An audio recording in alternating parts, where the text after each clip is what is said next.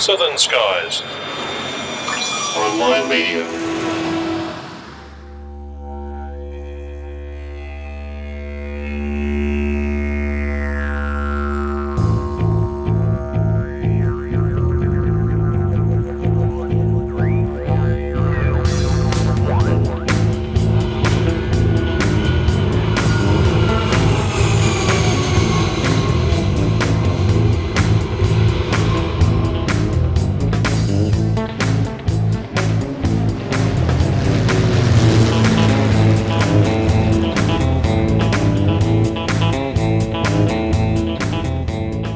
Well, day, folks, and welcome back to Plane Crazy Down Under, episode 43 of the program that looks at the world of aviation from an Australia Pacific point of view. Steve Fisher back with you once again, and joining me as always is Grant McKieran. G'day, mate. Hey mate, how you going? Oh, not too bad. Shivering a little bit on this chilly Melbourne night. Oh, it is a little chilly for uh, give. Well, you know, we're coming out of winter. We're going into summer. It's it is that spring time when they uh, they run the horse racing carnivals down here. They're coming up pretty soon, and as usual, the weather is cold and wet when all the uh, fillies are out there trying to promenade their gear. Yes, always makes for uh, rather amusing viewing from a train driver's point of view. I can tell you, taking all those uh, rather inebriated people out to the races and back. Well, yeah, they go they go out dressed in their finery, looking so wonderful, and they come back. Oh, hello. They look so wonderful coming back, mate. I'll tell you. Oh, yeah, I know the ladies are carrying their high heels and staggering everywhere. Their hats are uh, sort of askew on their heads, and I, I got to say, I, I I'm not sure which is the worst train to be stuck in as a passenger. Being in a train that's taking everyone home from the football game or being in the train that's taking everyone home from the uh, the races because I've been trapped in a carriage that was full of a lot of uh, very drunk ladies who were just going nuts on the way back and uh, yeah most guys were like I think we need to leave now But then again, Grant, you might be on a train full of drunken Collingwood supporters, so take your pick. mm, yeah okay no good point Well, folks, uh, coming up on this show, we're going to uh, finally release the content that we recorded at the uh, centenary of powered flight celebrations in Melton or at Diggers Rest. Uh, take your pick on which, which you'd like to call it. That were recorded way back in March. Now, if you remember, folks, uh, back then I was actually dying of pneumonia at that time, so you won't hear too much of me in these interviews. I did attend the air show, but uh, I had to leave early. My my brother uh, popped me in the car and took what was left of me home that day, and uh, we left Grant behind, armed with all the recording gear, and he's got some wonderful interviews. And we're going to put those together in a couple of packages. Grant, uh, what are the first three we've got coming up? The first three chats we've got here are a lot of fun. We're kicking it off with our chat with uh, Chris Sperou and Warren from Skyblazers, who uh, do a really great show with a uh, debonair and a Pitts Special. So uh, a lot of fun chatting with them and uh, hearing some of Chris's tales from some of his adventures flying. And uh, yeah, definitely there's a there's some good content for a book in his head, I tell you.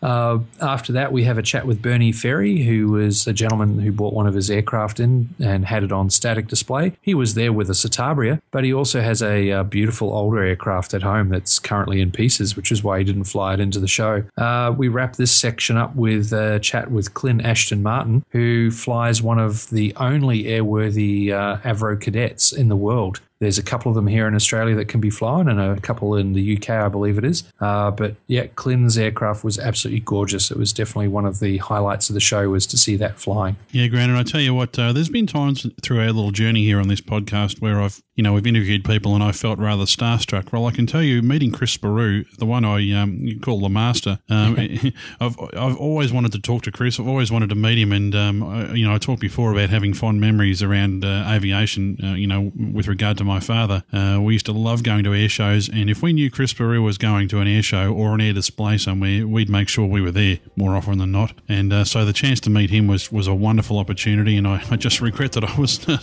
just so unwell that day that uh, it was it was really really great to just to sit back while you interviewed him, and, and boy, what an experience! Yeah, it was great. Uh, Chris and Warren have been putting on their show for quite some time now, and you can tell they it's just flawless. They do it so well, and uh, it was it was definitely one of the highlights of the day for me as well to uh, to meet up with Chris and, and Warren. Um, I've seen them at Avalon a few times.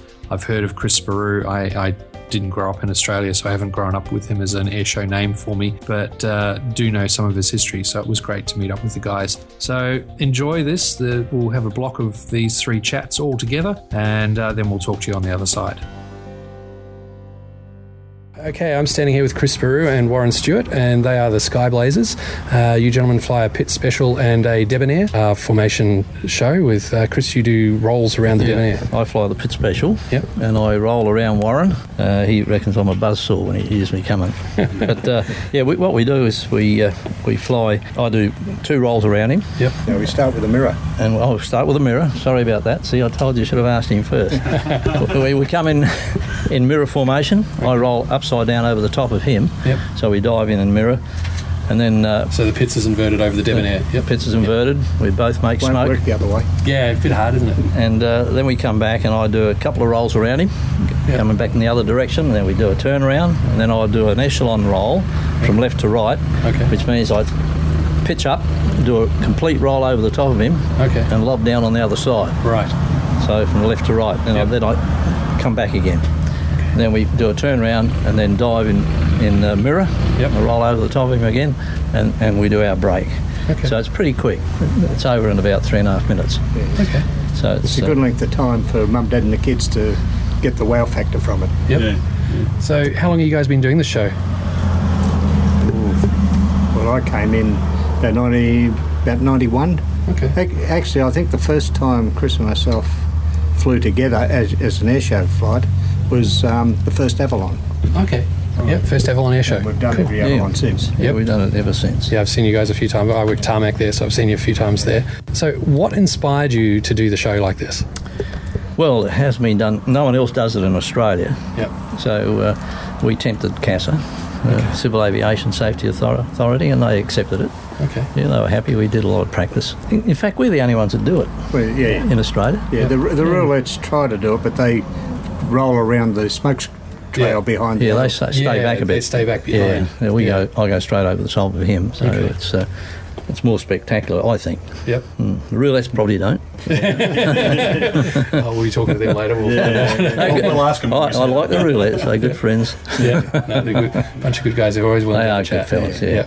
Warren, what's your background in aviation? How long have you been flying, and what have you flown? Well, where did we go? Right. Well, I was an apprentice in uh, with Qantas, uh, and I end up as a lamey Okay. uh, and a commercial pilot. Yep. And um, after that, I worked for de Havillands for a while, and then so I actually assembled the Debonair that I'm flying, Oh, but never knowing that I'd uh, be an owner of it one day. Then I went charter flying, then uh, then went up into the Pacific and worked for Qantas and UTA, a subsidiary airline up there for 13 years, Yep. and uh, then came back to Australia where I joined the Bureau of Air Safety Investigation for quite a few years, and then because Chris and I were both doing virtually the same sort of work, one for insurance, one for the government, uh, when they closed the office in Adelaide, where I was the manager, um, I worked, then went and worked with Chris to do aviation um, Okay.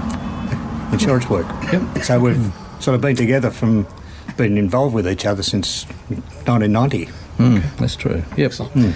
Okay, and you've been flying the Debonair. That's been you bought it new, or No, no, the Debonair was um, was here with Chris. It was already operating the Debonair. Oh, I was operating the Debonair and, Okay. and, and uh, Warren bought into it, okay, so we both own it.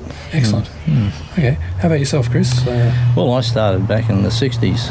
Uh, 61, I started with the Royal Aero Club. yeah, Um, was that Royal Aero Club here, or Royal Aero Club of South Australia, okay? uh, flying chipmunks.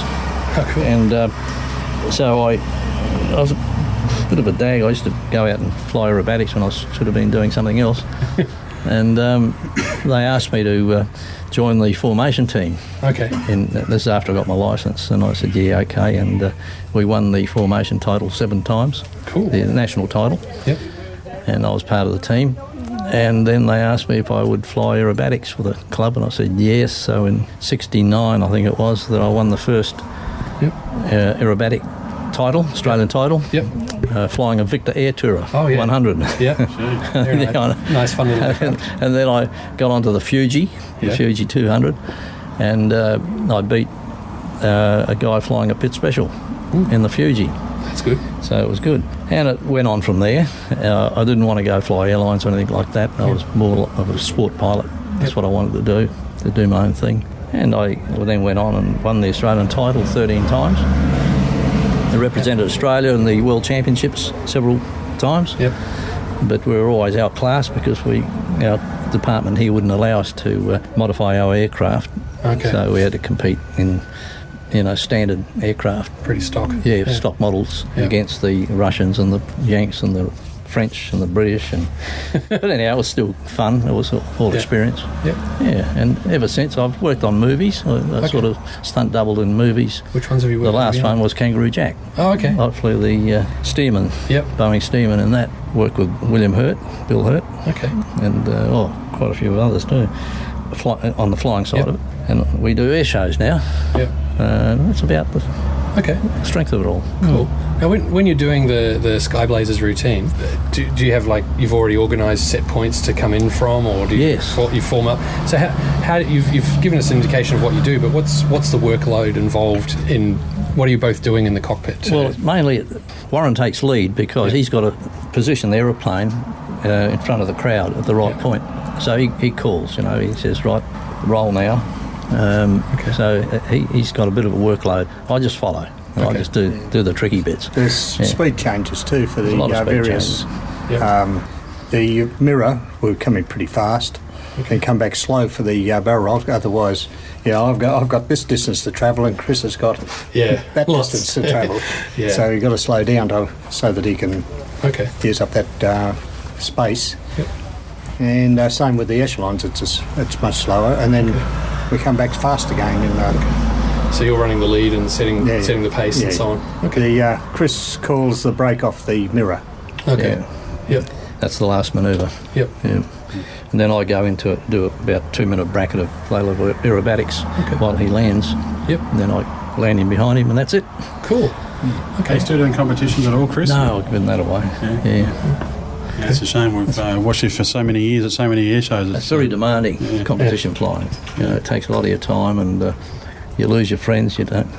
you spend half your time going to bed early and exercising and training, and uh, um, it'll cost me a marriage too. there you go. Yeah. Yeah. Yeah, no, it's ballooning's sort of like that. You, uh, I crew for hot air balloons, so you wind up uh, very, very early. You go to bed and up early, and yeah, it kind of kills your social life. Yeah, social life is finished. Yeah, You you know, if you're serious. yeah, Yeah. If I take something on, I get serious about it. yep. If you're going to do it, do it right. That's Yep. right. Exactly. Okay. Anything else you guys like to say while we've got you here? Uh, send money. Yeah, yeah. yeah, money works. Money works, Yeah, we're, we're You need to write a book, Chris. Well, I should. I've started. Wrote a couple of chapters of my, a couple of my incidents, Yes. and then also of, uh, a couple of my uh, uh, recoveries of aeroplanes out, out in the sticks. And um, they, they make good stories. uh, Believe me, the way we got them out. And uh, the incident at uh, in Darwin when my rudder cable broke. It's when I uh, had to grab the rudder cable, stop the spin. I was sort of flying towards the ground, grabbed the rudder cable, held onto it, fed the other rudder in, and stopped the gyration. And then I thought, now what am I going to do? Yeah, and I, and I thought, so I gave a mayday and I said, I'll go out over Fanny Bay and I'll jump. So I had a parachute then. And then I thought, hey, hang on, there's crocodiles and there's those box jellyfish things. I said, nah, I don't want to try and land it. So I, I tied it, a knot around the cable, you know, pulling it against the slipstream was hard, and wrapped it around my hand. Pulling that, I could pull right rudder, and had my foot on the other rudder, and then I had to work the throttle and grab the stick like that, and uh, I landed, got it down on the ground, and of course, as my speed sort of decayed, I kept pulling right rudder because the Pitts has a tendency to swing to the left. Then, of course, there was no rudder authority over the. There's no rudder authority then because the, there was no slipstream, and she just wheeled around, pitched up on its nose, dug her left wing in, and stopped like that, vertical its nose in the bitumen. then the CEO of the Air, the Air Force Base came racing out in his ute, no, in his van. He said, "Look what you done to my runway." He didn't ask me how I was, you know. I, I, the prop took great chunks out of his runway, and he was upset about that. so uh, Yeah, stuff you in your plane. yeah, he didn't care about me. I thought, yeah, that was one. That's one incident, and the other one was when the prop came off. I sheared the crankshaft over Port Pirie. I was, I was doing a tumble. Thank God it, it happened when the tumble was going the other way and the prop went forward. It cleared the aeroplane, and, of course I didn't have any. The engine oversped and damaged the engine, and then I just spiraled down and landed. Got away with that one too, and then landed upside down at Specky. Yeah. Was that was that, was, was that when you were doing a um, a ribbon cut? Well, actually, it was. I was going to do the ribbon cut. I did what I did there. I roll on takeoff. But uh, we were again we were rushed. We just came over from South Australia, and um, I didn't put the the male cap on the female plug on the fuel system uh, where the ferry tank plugged into. As I rolled, this nut came past my nose and sat on the top of the co- cockpit. And I thought, geez, I better grab that in case it jams the controls, flies back behind and jams the controls. So I reached up with my left hand, that's right beside the stick, to grab it, and of course the throttle backed off. So I was upside down and straight into the ground. Oops. Yeah, damaged the aeroplane. He was he was over there near the over the other side of the fence, and he leapt the fence, came racing out, and then the the F troop fell out of their chairs. They, they had their deck chairs on top of the fire truck and all that. They fell out of those and came came racing over with this bloody hose. And then the big fight. Yeah, there was a big fight. I said, "You put that bloody hose on my aeroplane, I'll flatten you." uh, he said, "But it's smoking." I said, "No, it's just a smoke. You know, the, the smoke that you make, the smoker." I said, "Don't worry about it. It's not going to burn." Yeah, Anyway. Smother it in That's foam. the one chance. Yeah, they were, Yeah. they were waiting for this something like this. The, the Get there lined up, ready to go. They fell over themselves getting there. Watching part-time fires. well, like, yeah, Like me. Ah, you can laugh about these things, but yeah, it's it's good at the end, but not during. no. Well, we'll wrap this one up. Okay. Chris, Warren, thank you very much for chatting with us. Really appreciate the chat. Thank you. Thanks, mate. Great to meet you. Thank you, Hopefully Warren. works. Thanks. Okay, I'm standing here with Bernie Ferry next to his beautiful Citabria 7 ECA. And Bernie, we're going to chat about this and some other aircraft and uh, that you've got and how you've gone with your flying over time. So, first of all, Bernie, uh, thanks for having a chat. And how's your Citabria? Yeah, no, very good. Now, I bought this uh, back in December off a, uh, a retired airline pilot who wasn't flying it much, and uh, so it was a good opportunity to get uh, an aircraft that's it's a good solid aeroplane. It's a uh, it's a, a basic trainer, Yep. and uh, it's uh, it's an aeroplane that. Uh, is good to fly, but it won't let you do anything you're not supposed to. So it, it pulls you up on all your mistakes. So, so it's a good plane to keep you honest. Very much Yeah. about energy management, isn't it? That's right, yeah. So it's got the 100 and, you know, the Lycoming uh, uh, 235 in it, uh, Okay. 118 horsepower. Okay. And, uh, but, you know, it's adequate, but it's Yeah. it's not hasn't got tons of horsepower by any stretch of the imagination. Yeah. But uh, a lot of fun to fly. Oh, a lot of fun to fly, yeah. Okay. And it's a sticky aircraft, which I really enjoy, and being a tail dragger Yep. uh, keeps your rudder, rudder feet going, so that's that's good. Yeah, gets you good at dancing. Yeah, that's right.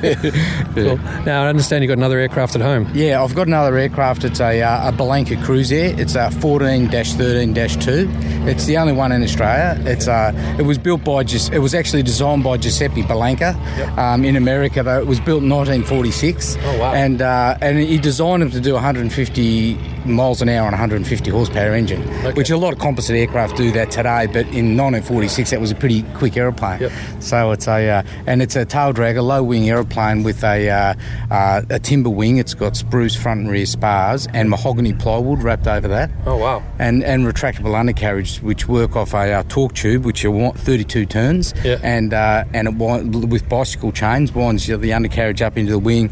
A la DC3, where Yep. the half the wheel sticks out of Oh, the wing. okay. Yep. Yeah. Yep. So Cool. But it's uh, very nice. It's got a, the the nickname is uh, Cardboard Constellation because they've got a uh, they've got a triple tail. So, oh, right. yeah. Yeah, of course. Yep. Yeah, Yep. yeah. So they put them on there because uh, when they when they built the plane and uh, and did the first test flight, they spun a little flat. Okay. So they put them on to make them spin true. Okay.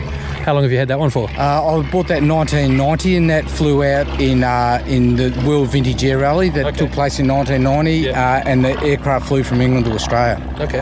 So I was flown, flown out by a guy called Mark Rabolt, who was an American, Yeah. and uh, took him 146 hours. And uh, they flew through the middle of the desert and flew through stan- sandstorms and. Uh, yeah, so they got all the way to Australia, and uh, he, he flew for United. Uh, and you know how on compasses they have a northern hemisphere and a southern hemisphere Yeah. dip. Well, when he got to uh, Australia, being in the southern hemisphere, the compass was sitting at a strange angle, and he got hopelessly lost. Oh, no. Got 200 miles off course. Oh, Fortunately, he found a strip and landed on there and uh, found out where he was and uh, finally made it to Caboolture where the, the uh, air rally finished. yeah, so it's a bit, bit of history with it. Yeah. And uh, any reason why you didn't bring that one today? Uh, it's in uh, a thousand pieces in my shed at home. Yeah, that'd, that'd do it. Yeah, so it's under a full restoration at the moment. It was last recovered in 1966. Yep. So it's time for a good look around. So, but I've pulled it all apart and it's in very good condition inside. So, matter of uh, just rebuilding everything and recovering it and putting it back. So hopefully, two years time, I'll be uh, I'll be flying it around. you will have shelled out a few AMUs, as they call it. Yeah, exactly. Yeah, it's, it's a good way of making a, a large fortune as long as you start. Uh, sorry, it's a good way of making a small fortune as long as you start out with a big one. Yeah. Yes, that's, the one. So, how long have you been flying, mate? Uh, I started flying when I was 18, which is in uh, 1978. Okay. And uh, it took me about 10 years to get my licence just due to financial constraints. Uh, but uh, yeah, been flying ever since. Okay, Yeah, cool. yeah, always loved it. Any spe- um, other aircraft you've had? Oh, well, I'm actually an aircraft mechanic by trade, Oh, okay. and uh, I worked uh, down at Avalon Airfield for many years. Uh, I serviced the Mirages down there, Yep. and then um, and then we built the F-18s. So, Oh, cool. and in 1988, when the the F-18 project was just about complete, I sort of thought I, I need another job because there's 800 guys looking for work Yep. here. Uh, so I got actually got a job with Mobil at uh, Altona, and I've been working in an oil refinery ever since. Okay. Yeah, so Cool. yeah. So, you're looking forward to the Super Hornets when they arrive? Oh yeah, I think the Super Hornets are not a bad machine, but um, I think that uh, I think this, the Joint Strike Fighter will be a, a, a much more capable machine than the uh, the Super Hornet. Yeah, yeah. I was actually I was in America in October getting parts for my Cruisair, and I happened to run into a Top Gun instructor because because where the, uh, the my propeller for my air on, on the Cruisair is called an aeromatic, which it's a, it's an unusual propeller. There's only one guy in the world that makes them. Okay. And uh, and it's in a place called Fallon. And uh, well, while, while I was there and picking up the propeller, one of the the uh, Top Gun instructors uh, was giving us a hand, and he told me told me what he did, and I said, "Oh, tell me all about the Super Hornet." Yeah. And uh, he said, "Look, he said it's a very capable aircraft, but um, he said it's um, it's probably uh, a generation behind, you know, what they're coming up with Yeah. now." So he said it's uh, he said unfortunately he said it'll do about he said it'll do about nearly two Mach, but he said when they put the uh, the fuel tanks on the wings, he said Oh, yeah. it slows it down to about 1.3. Yeah. And he said, and if you look at the geometry of how they've swung, hung the tanks off the wings, he said it's just shocking. you know. So he said that he said that when they're clean, they're quite quick. Yeah. He said when they're not, they're, Yeah. when they're, it slows them right down. Oh, I could imagine once you hang anything off those those aircraft, they can slow down a bit. Yeah, but he was he was saying that it's he, he, he was very much of the belief that uh, it doesn't matter how capable the aircraft is, it's the person who's flying it that makes the difference of whether whether the uh, armaments will uh, do what they're supposed to do or not. So- yeah, that's the truth on that one. That's, now, anything else you'd like to say while I've got you here? Oh no, no. I think um, yeah. Look, I'm, I'm a, uh, been passionate with aviation all my life. You know, and I actually keep this at Riddells uh, Riddells Creek Airfield, and it's been a, a great little place to educate the, the private pilot, and uh, you know, a lot of uh, lot of pilots there. And uh, Ron Jackson, who used to own the place, who sadly died last year. Uh, you know, he was he was you know set up a uh, a great little aviation community that still exists today. So Oh. yeah. I have to troop out there and say hi to everyone. Yeah, no, for sure. Yeah, no, Dave uh, Marshall runs it out there now and does all the maintenance, and he's a he's a great guy, and uh, you know keeps keeps general aviation flying, which is which I'm all about. Yeah, Yep. I think it's great. Yeah, it's a very important thing. Yeah. Okay. Yeah, Thanks, no mate. Okay. Cool. Okay, I'm sitting here with Clint Ashton Martin, who is the uh, owner and pilot of an absolutely beautiful Avro Cadet. We're going to have a quick chat with him about uh, his flying history and uh, that aircraft in particular. So, thank you for having a chat with us. Oh, it's my, my pleasure. Uh, I really enjoy my uh, my old vintage aeroplane, which um, was first delivered to the RAAF in uh, 1937, and there were only 34 of them uh, supplied to the RAAF, and virtually none to any other air force. A few were supplied to uh, commercial uh, flying schools in the UK.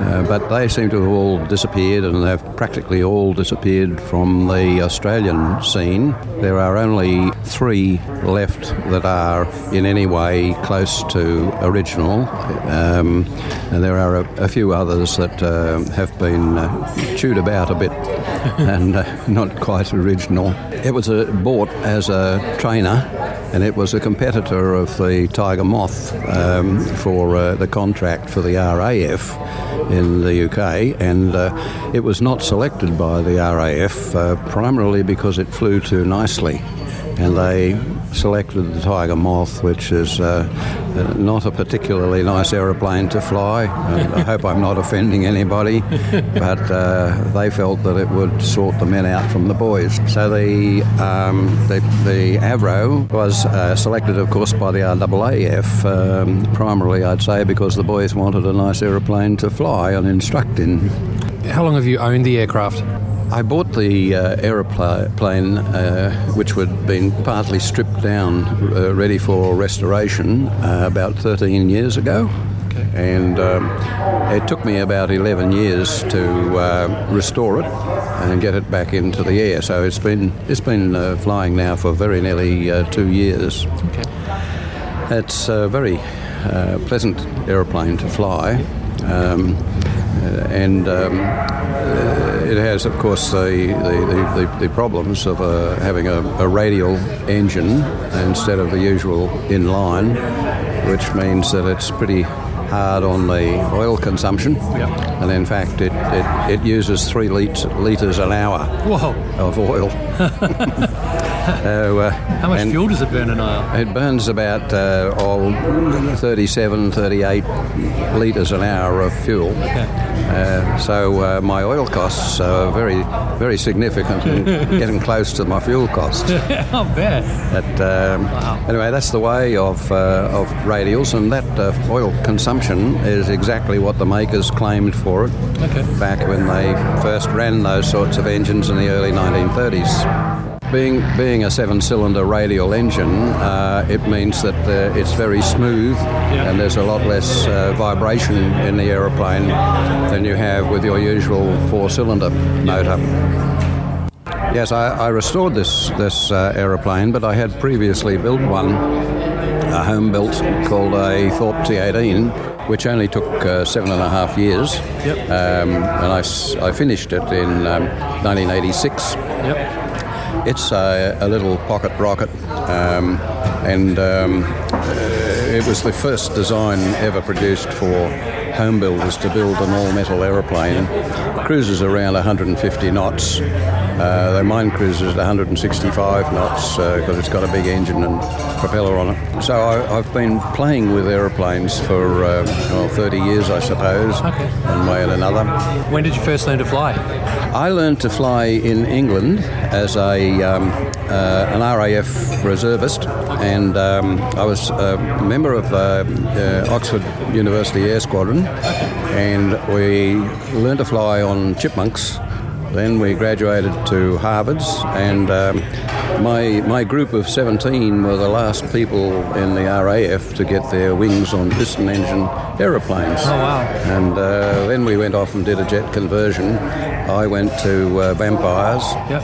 and uh, half the fellas went on, on to Meteor then I came then I came back home to Australia, and um, so I've, I've been flying for about 57 years. Most of that time I've had to uh, pay for it myself as a private pilot. Ouch! yeah, which is not so much fun.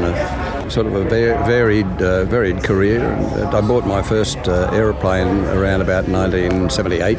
Been uh, getting my fingers dirty with aeroplanes ever since, and uh, so that's the uh, that's the background. So when I when I I'd sort of run out of uh, aeroplane projects and was getting a bit bored, and the Avro Cadet was advertised, and I went and saw it and bought it, and um, it has um, quite unique engine. Uh, it's it's um, the engine is was made by Armstrong Siddeley, and um, uh, I got two engines with the uh, project, and uh, both of them were freshly overhauled in 1942 okay. by Qantas Empire Airways. oh, wow! For the for the RAAF. So. Um, I thought that uh, know I was right with the two nicely newly overhauled engines, but um, what uh, what I found is that in those days an overhaul was not turning the aeroplane back to uh, original specifications, um, and if it measured up, then it went back in.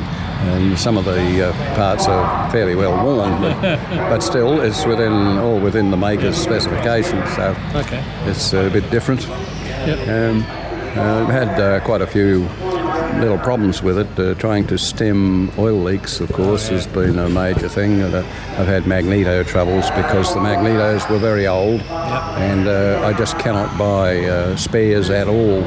So anybody out there who knows of an SG7 BDH magneto, contact me. I had to move house a couple of times while I was restoring the, the aeroplane. Um, one, uh, the first one, it got sort of caught up in the middle of a bushfire. Ouch. And we were running around uh, removing. Uh, particularly the timber bits and pieces of it um, to uh, to a fireproof garage. And, uh, the, uh, the, the fire came through uh, past the house. Uh, this was down in Sydney, and, um, uh, and and almost engulfed the uh, timber uh, workshop that I had. But um, the, fortunately, it, it didn't it didn't catch fire. Don't know why, but uh, lucky. Yeah, we were lucky, and because if you lose something like that, it's um, it's, it's lost forever. And, um, the other thing that's of interest is that um, a, a- a gentleman who has uh, the only other you know, really original Avro Cadet in Australia did a lot of research and um, uh, got, found a set of drawings when the aeroplane was supplied to Australia. Part of the contract specified that they provide the government with a complete set of drawings for the aeroplane, which they did. And since then, uh, there's been a big fire at, um, at the back at back of the factory, and all the drawings are gone. Oh, wow. So the only drawings in existence uh, are the ones that were uh, in the archives down in Melbourne, Yep. which he ferreted out. So we have 700 drawings, which wow. we've now got on disc. But unfortunately, that's only about half the drawings for the whole aeroplane. So everything that you really want isn't there. It's the usual way, isn't it? It's like, Yeah. you don't need that bit, don't need that bit. That's right. So it's an interesting thing that's happened. Well, thanks, Clint. I appreciate your, your time and uh, thank you. It's a beautiful aircraft. Thanks for keeping it flying. My pleasure.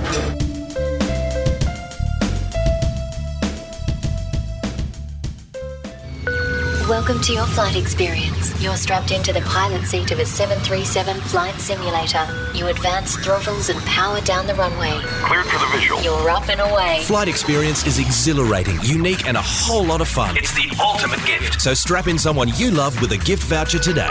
Your destination, one of 20,000 airports around the world. Call 1 800 737 800 or visit flightexperience.com.au. Flight Experience, the ultimate flying experience. I'm Matt Hall. Hi, I'm Matt Hall. I'm Matt Hall. No, I'm Matt Hall. No, I'm Matt Hall. Everyone wants to be Australia's champion Red Bull air race pilot, and now you can own a piece of Matt Hall memorabilia. Polos, t shirts, and caps for all shapes and sizes can be found at matthallracing.com. Just go to the online store, and you too can be in the loop. Hello, I'm Matt Hall.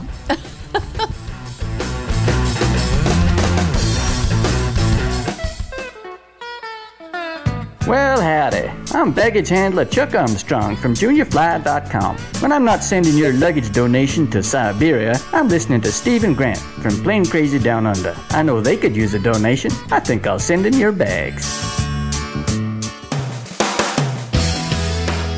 Pilot Stu here from the Pilot's Journey podcast. You're listening to Plane Crazy Down Under, where it's what's down under that counts. Now back to Grant and Steve, the masters of sound effects. And welcome back, folks. Uh, Grant, were they some really interesting conversations? Uh, Clint Ashton Martin, his plane was in just gleaming condition that day we were there. Oh yeah, well, he he did put a lot of effort into uh, getting it looking good for the show, and it totally paid off. It was one of the highlights, and uh, I, I loved watching it come and go, uh, especially towards the end when most people were leaving. He was uh, putting a few people through flights, and uh, absolutely wonderful to to look at that aircraft and hear it flying, watch it in the air. It uh, really goes back to uh, a, a glory days of aviation. And the great thing about this air show too, Grant, it's in a little out of the way airstrip, which, uh, funny enough, sits right under one of the approach paths for Melbourne Airport. Uh, so it wasn't uncommon during that day to, uh, you know, you, you're watching all these rather vintage aircraft pottering around, and then you could look a few thousand feet skyward and you'd see, you know, an A340 or, you know, a, a Qantas 737 flying overhead on approach to Melbourne Airport. So uh, it would have been quite a challenge uh, that day to keep the, you know, the display aircraft out of controlled airspace. Um, they, they actually did have some air traffic control guys there uh, doing a great job making sure that uh, everything went smoothly. And uh, we've got an interview there with uh, these guys that's coming up in this block. Also, Andrew Temby. Now, you may remember, folks, back in one of our very early episodes, uh, we had a great chat with uh, Andrew Temby, or Grant did. Now, Grant's been up several times in his Yak 52. And so there's a quick chat with Andrew, who also put a display on that day. And we'll finish the block off with a chat with Glenn Butchard. Glenn was actually the organiser of the air show and made sure that everything was there on the day and uh, was responsible for uh, the overall smooth running of the event. Okay, once again, I've got the pleasure of chatting with Andrew Temby here at his Yak 52 TW. Andrew, how you doing? G'day, Grant. Yeah, we're doing well, mate. Just done the big air show here, and it's been a lot of fun today. Had some great acts here, and uh, hope the guys enjoyed what we did here with the Yak. But um, oh, look, I had fun, and I, I suppose in some respects that's half of what it's about, having fun. Yeah, no, definitely. It looked like you're you're doing a pretty good show up there. Yeah, thanks, mate. Thanks, mate. No, it was enjoyable. A little bit of dust, but Yeah. uh, other than the dust, the weather's been perfect for us, and uh, uh, I guess the location's good too for aerobatic display. Yeah, although you're a bit constrained with that two and a half thousand step aloft and things like that. So, but you got your clearance and your codes, and we're all okay to do. What what what height did you get to today? Yeah, look, I got went through probably two and a half thousand, um, but ATC have been fantastic and they gave us good clearances today, really good. We actually got a clearance on the ground here and uh, they gave us a 10 minute slot and, and up to 6,000. Not that I needed that height, but no, they were really handy to us. Good. And the, the organisation's been good here. The air traffic control stuff's been really, really spot on. Cool. Um, so, uh, anything else on today's show?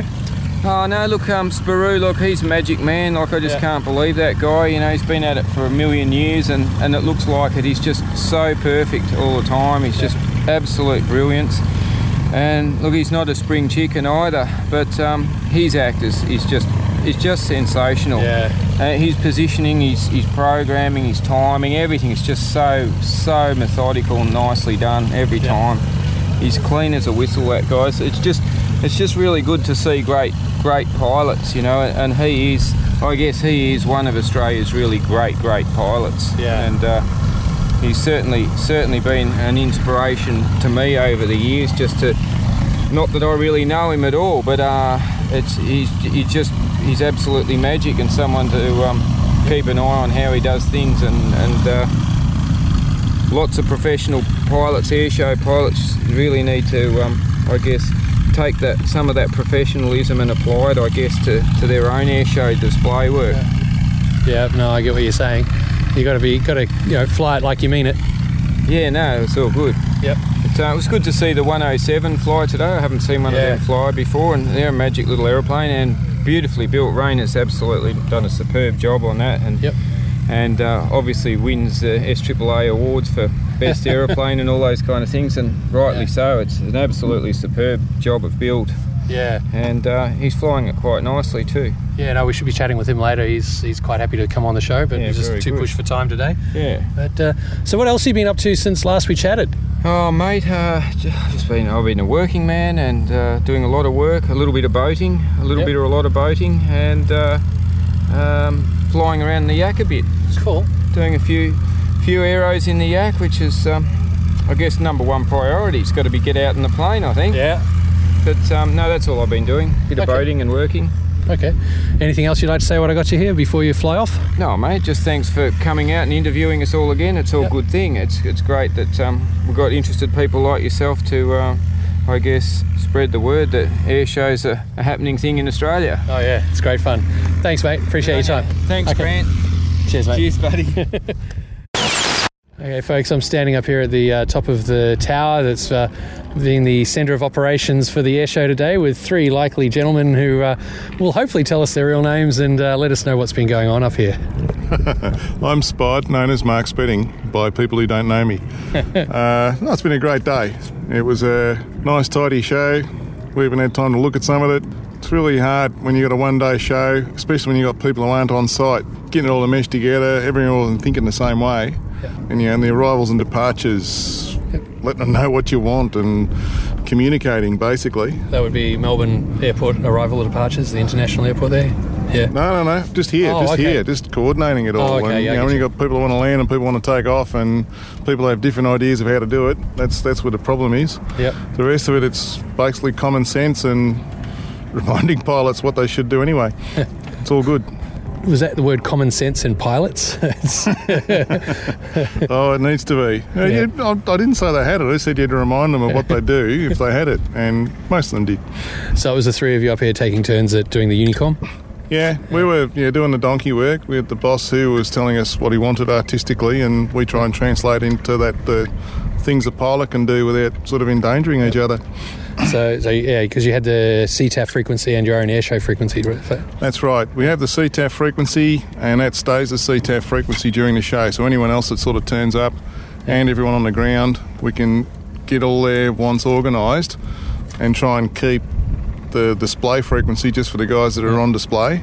Uh, minimises distractions. You don't want when someone's doing an outside loop and his engine's howling away. Oh, was that the? Oh, sorry. Is that? It's okay. Is that the guys on the ground talking to me? Because, yeah. Yeah. No, I- minimising distractions for them. Yeah. Especially when you've got formations when they got to chat to each other. Yeah, no, definitely. so the formations were chatting on the um, airshow frequency, or did they have their own? Uh, all the ones today we're chatting on ours, and you know it's all very abbreviated. Um, you know, echelon left go or uh, okay Judy, come on in, but you know you have to give them airtime to do it. So how long have you been doing airshows, mate? Um, I got recruited by Filthy for my first air show in 2003 at Avalon, and I think this is my about my 15th. And uh, what do you what do you normally do during the day? Not a lot. I'm a shift worker. I work at uh, Melbourne Airport in air traffic control. Yep. At work, I sit at a desk and I tell aeroplanes what to do, and the, the green symbol on the screen moves when I tell them. Uh, and here, you tell them what to do, and a dirty big aeroplane goes woof across the sky. It's a lot more fun. Cool. Anything else you want to say about the show? I know it's great fun. Hope there'll be plenty more. My name's Shane Austin. I'm uh, also an air traffic controller at Tullamarine. I work with, with Spod and um, and Phil. Once again, it's good to be able to give back to the community. You know, we volunteer to do this sort of stuff, so it's good to be able to give back to the aviation community. Yep. Cool. So, um, so we found it. Uh, you know, it was a good show today. You know, a lot of local acts and um, you know local people pulling, pulling together to to uh, put on a good show. Yep. And a, at a, at a good good event. So it's, it's worked out well. Yeah. No. How many air shows have you done before? Started doing air shows at Avalon back in '95, Yep. and so I've done them every couple of years. Uh, I've also worked at Mangalore and uh, Point Cook with Phil and, and Mark. Okay. And um, done air, air displays and air shows when I was uh, a military controller at Nowra and Okay, at um, Oakey up in Queensland at the Army um, at the Army Centre. Cool. That's a big history there. Yeah, well, I've been doing air traffic since 1982. So, Phil, did you want to have have a chat? Right. Phil, what's your name and how long you been doing uh, air shows, mate? Yeah, uh, filthy. I've been doing air shows since about '95, and back in the old Mangalore days, I used to work with Shane and uh, a couple of other guys up there doing the, the Unicom and the air show, and then sort of graduated from that to air shows from one end of Australia to the other, really. So yeah, we just do it as a voluntary thing. As Shane said, it's uh, just a way to put something back into the aviation industry. It's given us good careers. So you're, you're air traffic controller by day and uh, and night and doggos and so on, and uh, do this when when you can get around the country. Yeah. Well, actually, I used to be. Um, I've recently uh, hung up my headset for the time being, and I work in our uh, in Air Services Australia Safety Department at the minute. So anything to say about this uh, this show today? Uh, no, well, you couldn't have asked for better weather for an air show, really. It was a lovely day. Usually we've got to put up with howling wind or often rain or whatever, but uh, no, today was terrific. Good little show, really. Anything else you want to say? Well, I suppose uh, the main thing would be um, one of the things that set this air show apart was the location of Melton, which is pretty close to Tullamarine Airport. So we had a congested little bit of airspace, and there's quite a bit of um, work to do with Melbourne approach to get access to the airspace for the aircraft that needed to go a bit higher than the CTA steps. Yep. That was sort of my role during the day was really doing that coordination and Okay. Yeah, that that does. very good to us to, to give us access when we needed it. Yeah, I noticed during the uh, briefing, yeah, we were right underneath the two and a half step. The one and a half's just there, and three and a half be- behind us now. So uh, that would put a bit of complexity on it. Yeah, well, it does. It makes it a little bit more difficult than some air shows where you've got a bit less airspace restriction to deal with. But uh, as I said, the, the guys at the guys on approach were very good to us. They were able to facilitate access to that upper airspace for for air traffic. Okay, well, thanks very much. Appreciate it. Thanks for letting me up here for have a chat. That's right. Thanks, guys. Appreciate your time. Okay, I'm standing here with uh, Glenn Butchard. Um, he's the airshow organizer of the Centenary Airshow. Glenn, how'd it go? Oh, look, I think uh, the day went off very well. The uh, the comments were very uh, very positive, and I think everyone had a, a great day. You're certainly blessed by the weather. It's uh, couldn't get much better for an airshow. Oh, look, I've worked at air shows before, and the weather's been terrible. Today was just uh, absolutely perfect. Light winds, clear skies. It was a great day. Now, how long did how long were you planning this airshow from conception to production? How long did it go? I think the initial conception was about two years ago, and uh, you know, certainly the last six months have been a, a fairly big task load, sort of uh, as we got closer to the day. But uh, it was just over two years all up. Okay, uh, lots of dealing with CASA and who else, insurance, things like that. Who are the type of people you had to deal with to make this happen? Uh, everything from uh, the caterers um, and marquee providers right through to uh, to CASA, the council, and uh, um, the insurance providers. And uh, CASA actually were very, very helpful in the process, and uh, as were the other uh, organisations involved as well. Cool. Have you uh, done air shows before? I've worked at the Avalon Air Show before in uh, flight operations here, but uh, I've, I've never actually organised an air show from scratch. So uh, it was a first it was a first experience for me. Would you do it again? Uh, absolutely. Uh, look, a, a lot of lessons learned on this one, but uh, I'd, I'd do it again definitely. Cool. Um, how'd you go about getting uh, people to show up in terms of the uh, aircraft and, and the acts and the displays? That was uh, fairly hard because it was a uh, look, it was a charity event, and uh, a lot of these people like to get paid for their flights, and, and understandably. But uh, I offered to uh, put fuel in the aeroplanes for them, and uh, we had a lot of uh, generous people uh, come down with their aeroplanes today, Judy Pay in particular, and uh, and a number of others uh, that, that came a long way with uh, with fantastic aeroplanes uh, out of the generosity because of the uh, the occasion of the centenary, and also for the cause. So uh, we were very very pleased with the uh, with the outcome from that. Who were the sponsors for the air show? Did you get many big names? As far as the sponsors, the Shire of Melton was a was a sponsor. Uh, QBE uh, provided uh, a lot of the insurance for the day. Uh, companies like Cathay Pacific provided some of the other prizes, a couple of return tickets to Hong Kong. Uh, Sydney Model Show, uh, some of the local companies, Avis, and uh, some of the others. So it was probably about uh, 15, 20 all up. DiggersRest.com, one of the uh, the local uh, groups out at um, Diggers Rest, and uh, uh, we, we had some good support from uh, some from some of the smaller local groups as well. Any particular moments of fun or tension or things like that in the show that, that you want to talk about? Oh, there's always a couple of little things. I guess uh, some of the disappointments. The uh, the RAAF initially had uh, two aircraft, a Sopwith Pup and a uh, Tiger Moth, come out of uh, out of Point Cook, which uh, both had a radio failure. Uh, it, it puts a bit of a hole in the program, but uh, but most of the other uh, most of the other acts were pretty well behaved. And uh, in actual fact, the air traffic control guy said it went pretty smoothly for an air show. So I think uh, we're we're fairly lucky um, on, on the on the day. Okay. Anything else you'd like to say? Uh, look, I'd like to thank everybody, uh, particularly the, uh, the, the the public, the pilots, uh, and everybody that was involved in the uh, in the event. It was a, uh, a great deal of effort was put in by a, a number of people, and uh, you know, I'd like to thank them for all for their time, which they gave uh, you know, generously for, for free. And uh, it's um, I think it was a fitting way to celebrate the uh, centenary of aviation in Australia. Yeah, no, it was very good. Thank you. Um, Glenn, thank you very much for putting this together. I think it's time for your well earned beer, yeah? I'll certainly be going cracking the top on one right now. Actually, Congratulations. Thanks very much. Thank you, sir. Well, there you go, folks. I uh, hope you enjoyed those chats that we recorded on the day at the air show. But now, through the miracle of modern technology and a little bit of procrastination, we've managed to uh, bring the past and the present together. We uh, decided, given it's been quite some time since the show, now would be a really good time to have a chat with Glenn Butchard again and find out just how everything settled. When I last spoke to him, as you heard before, it was right at the end of the day. It had been a pretty hectic time for him. It was over, the dust was settling, and uh, he was getting ready for a good beer. Well, it's been a few months now, and here we are chatting with Glenn. He agreed to come back and have a chat with us again and uh, tell us how the uh, air show wound up. Well, folks, we're here with Glenn Butchard, who is the brains behind the Melton Air Show that we attended back in March. And uh, as you've already heard through the show, we've had quite a few interviews that we recorded back then, including one that I recorded with Glenn right at the very end of the day, just before he went off for a well earned beer.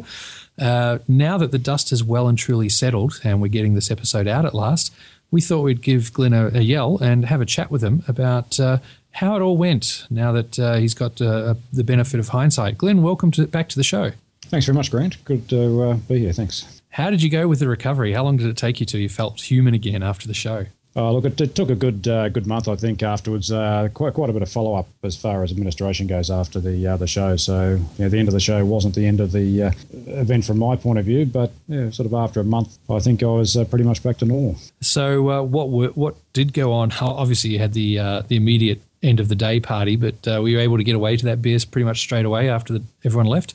Uh, actually, after the air show itself, um, I was taken for a fly in uh, Clint Ashton Martin's uh, Avro Mark II Cadet. So it was a uh, a nice way to uh, to finish the day. And uh, Excellent. It's a beautiful plane. It was a lovely aircraft, actually, uh, beautiful to fly, and uh, nice to get into um, something different to, uh, to what I usually fly. Um, and after that, uh, yeah, the, for the first beer came very soon afterwards. So uh, I did get a chance to go and enjoy that for a while. It was a uh, it was a beautiful collection of uh, vintage aircraft that you had there on the day, Glenn. Uh, did it take much organising to uh, get that sorted out and get those aircraft there? It, it- it did actually. The, one of the issues that we had is that uh, this is a one-off air show, and uh, as I hadn't, I'd worked at air shows but hadn't previously run one. It was uh, took a bit of uh, organising to get people to, to come down, particularly as it was uh, uh, a, a voluntary. Uh, effort on most of the people uh, participating in the event, but uh, we were very fortunate to have some uh, fantastic support from people like David and Caroline Salter, who brought down their uh, uh, Moth Minor, Clint obviously in his Avro Cadet, and, and a number of other aircraft from around the country. Mark Carr in his uh, and his Moth as well. It was a, a real credit to the people that uh, that did volunteer their aircraft Judy Pay and a number of others as well. That uh, Merlin powered P40 was a beautiful sound. Oh, it's just a magnificent aircraft, the only one of its kind in Australia, and uh, it's just a delightful aircraft to watch and uh, and listen to. I think it was Guy Burke who was flying it that day. He put on quite a good show. He did put on a great show. Actually, it was Guy Burke. That's right. It was quite a few months in the, if not years, in, in the making. So, what was what went on in the immediate days after? How did you wind it all down? The initial couple of days after the event was getting the airfield back to its original state so that uh, it was uh, as good as or better than we found it. Then the process of just tying up the administrative side from uh, from the organisation, settling of accounts and uh, and that side of things, putting out uh, reports into the council, uh, the, the people that we sort of held the event for. So there was quite a bit of administrative work uh, from that point of view.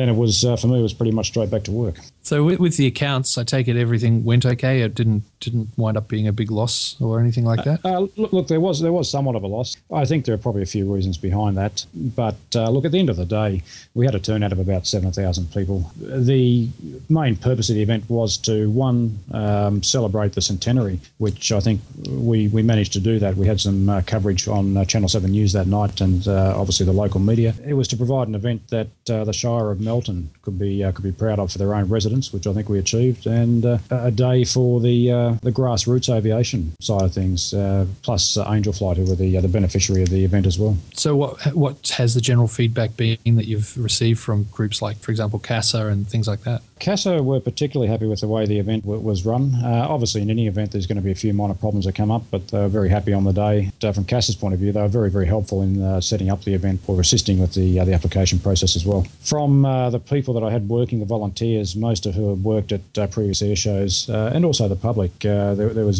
in general, positive feedback from across the board in the way that the event was uh, was run, the the uh, aircraft that we had there at the time, and uh, and, and the way that the uh, the volunteers were, uh, I guess, were treated at the event as well. It was an event for everybody to enjoy, not just be a, uh, a working participant in. Did you uh, have an issue with, uh, or more to the point, how did uh, CASA feel about the uh, the ATC issues? You were doing a lot of aerobatics there, and of course the Melton Airfield is in uh, reasonably close proximity to Melbourne Airport. I think uh, quite often they had to get a, a bit of a clearance, didn't they, to do any of those uh, displays? That was an issue that uh, we had to deal with. Uh, we had three uh, current air traffic controllers working on the day, uh, but, all three of them worked at air shows such as uh, Avalon and uh, Bundaberg. And with their help and with the help of Air Services Australia, we managed to secure a five mile radius of airspace up to 6,000 feet for the entire four hour period of the air show, which was a, um, a, tremendous effort on behalf of all those involved, uh, CASA Air Services and the ATC guys we had on the day. It allowed for an uninterrupted air show. Melbourne uh, Airport, the air traffic controllers there did a fantastic job in rerouting aircraft around the uh, the airspace. It was uh, uh, very much appreciated for the day and, and enabled the uh, the air show to proceed smoothly without any delays due to air traffic. It was interesting. It kind of brought it home to you. Like it's almost a rather rural setting there at that that little airfield. But every now and again, you'd look up and see, you know, an A330 or something just coming in quite low overhead. it sort of brings it home to you that how close you were to the airport. But it was a credit to everybody there that it seemed to run run so smoothly from our perspective. No, it certainly was. I mean, that that, that uh, Melton Airfield sits underneath the uh, the main departure point off runway 16 out of Melbourne, uh, and also runway 27, just being 13 miles off the end. So it was it was a real credit to everybody on the day. Uh, Melbourne Airport put most of the departures off the north south runway, uh, which is their secondary runway as, as, a rule. So they, they really went out of their way to uh, to assist on the day. I can't thank the guys out there enough for that. I believe you're just underneath a 3,000 foot step there, or maybe two two and a half. I'm not sure which step it is at that point, but it's it's quite low for a, for a show going on underneath it. It's two and a half thousand feet plus the airfield elevation of 600 feet, so it doesn't give a lot of room for manoeuvring. Some of the low level aircraft, uh, the antiques and whatnot, is not a problem, but when you start getting things like the uh, the Vampire and the P40 and uh, some of the aerobatics, uh, you sort of require access to a bit higher airspace. So uh, uh, without that, we wouldn't have been able to put on a the display like we did on, on the day all up, it, it, went well. Everyone was uh, was quite happy for it. So uh, now, you, as you said, it was a one off show. It was the centenary. But do you have plans to do any other air shows coming up? Not at this stage. Uh, I do work at the uh, the Avalon Air Show as a uh, as a volunteer in uh, flight operations, so that'll be the next event. But as far as other air shows, it may be something I'll look at in the future. But there's nothing on the horizon at this stage. Well, Glenn, have you any other comments you've got on the air show and any other lessons learned you want to tell us about? The, the main thing is to uh, to have a uh, well, what I certainly learned was have a good team working with you. Uh, had some great people: Gary Jarvis, Mick Jennings, uh, Phil Varbre, um, and a number of others. Uh, we had about hundred volunteers on the day. Uh, without a, a, good team of volunteers, no event would be possible. I, I think make it an event that uh, incorporates a lot of uh, uh, features for the, um, I guess, for the participating pilots and volunteers, making an event about them rather than just the commercial aspect, and that seems to go down well at the end of the day, I'd just like to thank the volunteers that we had, the people that donated aircraft, and the uh, the general public for making the event a uh, success and uh, promoting the uh, centenary of aviation. When you look at what was put on overseas for the celebrations of the Wright brothers and what we had to work with, or what we didn't have to work with, I think we put on a, a great event. It was yeah, a wonderful you, event, and it was a, a, great celebration of flight. And it was good to see not only that the you know the I guess the rather small aviation community in this you know in this part of the world comes together, but uh, like you say, it was good to see quite a lot of uh, people who perhaps are not normally into aviation uh, taking the time to come down and have a bit of a look. So from that standpoint, it's it's always a success when you see that sort of thing happening. No, that's exactly right. It was uh, good to see people coming from right, across the country. Actually, uh, people made a great effort. I think uh, for the locals, it, it's it's uh, country airfields are disappearing these days, and uh, most of the major air shows tend to be in the remote regional areas or at major airports. So it was nice to see a, a local airport that, that's still in existence near the Melbourne metropolitan area, sort of put on a display for the the local residents. So from that point of view, it was it was great to see some of the people that may not have normally gone to an event like this. Okay, well uh, we're going to be at Avalon as well next year. We'll be doing the media thing. So uh, hopefully we'll catch up with you then and say hi. I'll definitely see you down there at some stage, Grant. Thanks very much for coming back with us, Glenn, and uh, giving us that post post event wrap up. Very much appreciated, mate. No, I appreciate that. And uh, thanks for your uh, coverage and support on the day, too, Grant. Uh, muchly appreciated.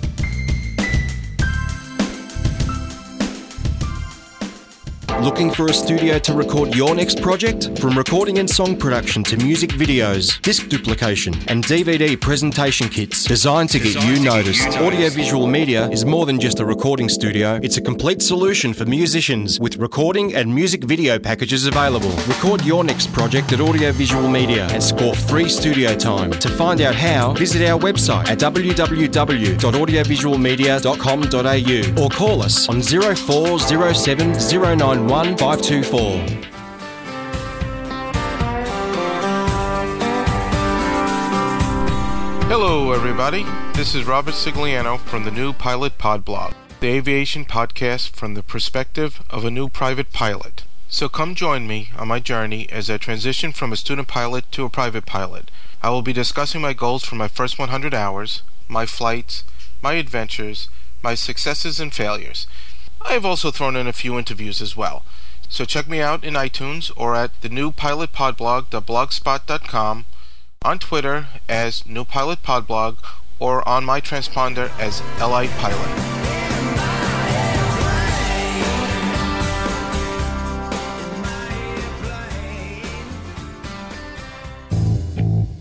Is your company in the aviation industry? Advertising your business on our podcasts is an easy and inexpensive way of reaching the growing online aviation community. Whether a conversational infomercial or radio style ad, we can produce advertisements tailored to your target market and budget. We can also use your own pre produced commercial. With an audience of pilots, professionals, and enthusiasts across the Asia Pacific region and growing around the world through increasing cross promotion with other online media, this is a great alternative to traditional advertising. For further information, simply go to our website www.planecrazydownunder.com and click on the Advertising with Us link.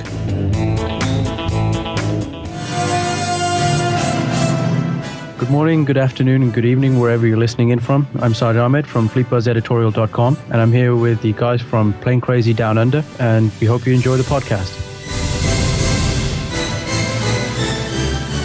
Well, folks, he's been there, and now he's back, and more importantly, he's here. Did you like that? With us. It's Owen Zupp. G'day, Owen. G'day, guys. How are you?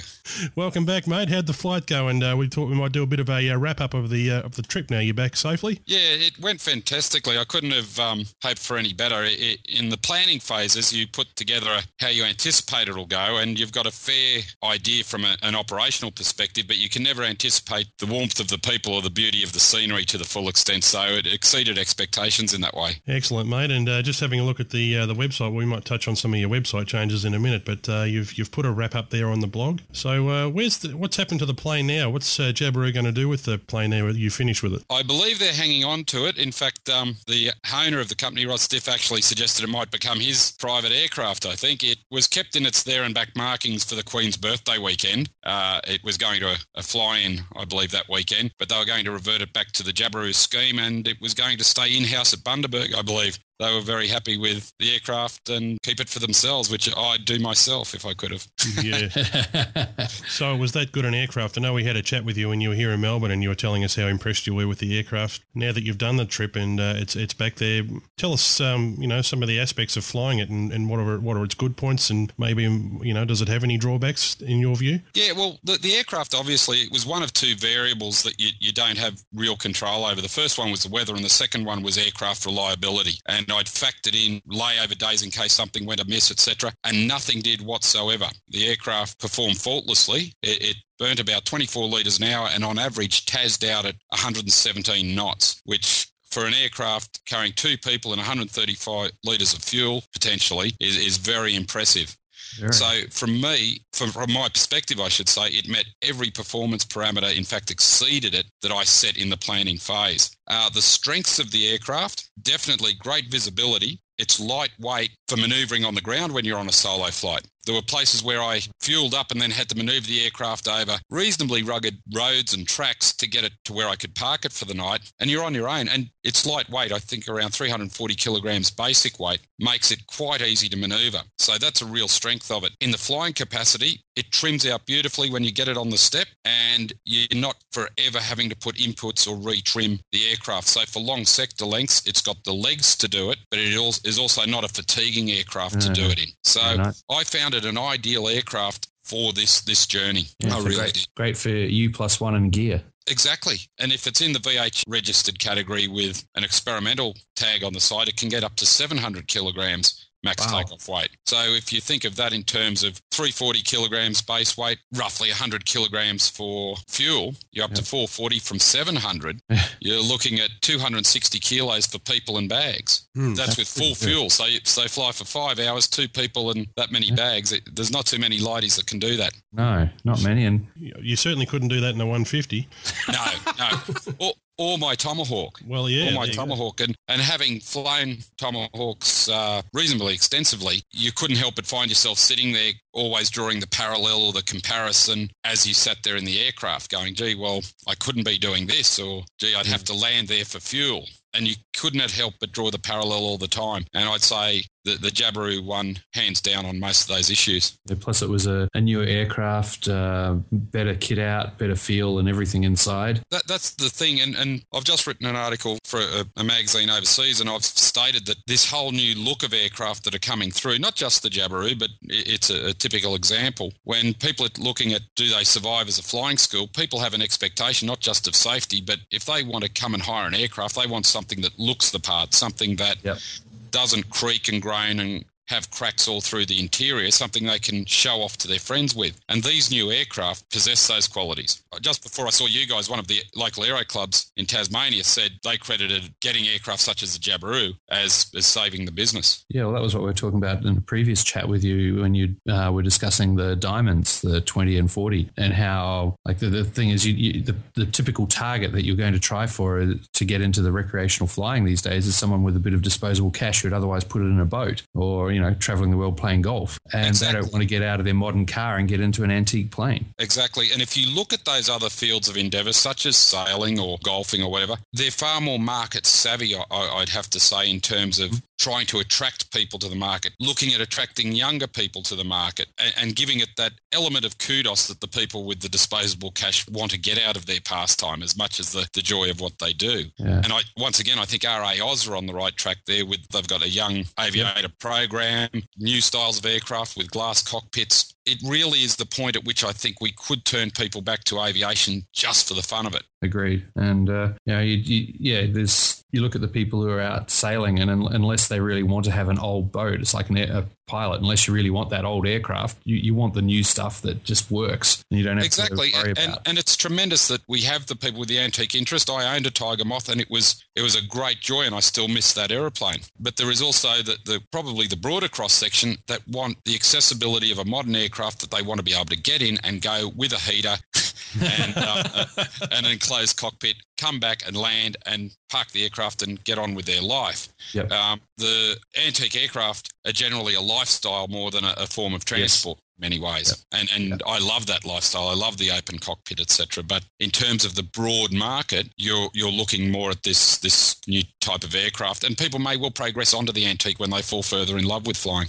No, definitely. It's it's like the um, the Icon Aviation guys with their um, light sport amphibian. Yes. Uh, in the US, and they are targeting that directly at the people who'd go and buy a cigar boat or go and buy a, a great yacht. And they're, they're, taking their their prototype and their demo model out to boat shows. Yes, yes. And, and, and I think I think you can say in many ways. I think it was Sir Rod Eddington said about Ansett at one stage when he first came. It was a, a great airline, but a pretty average business. Yeah. And I think general aviation, in a lot of aspects over recent years, could fall under that category as well. Yep. It's a it's a tremendous activity, but there aren't too many people who probably in the past have paid due attention to business plans, management systems, and uh, administration. It's been more about the love of the flying, and unfortunately, yep. in this corporate world we live in, it's going to have to be a balance of both. And if we look at the competing activities like we quoted before, sailing and uh, the like, they have got market savvy. And, oh, and I think to, if you look at it, the sports are doing it at the moment with each other, AFL and rugby league and rugby union. How do we get the young people? How do we market our sport? How do we attract a broader audience?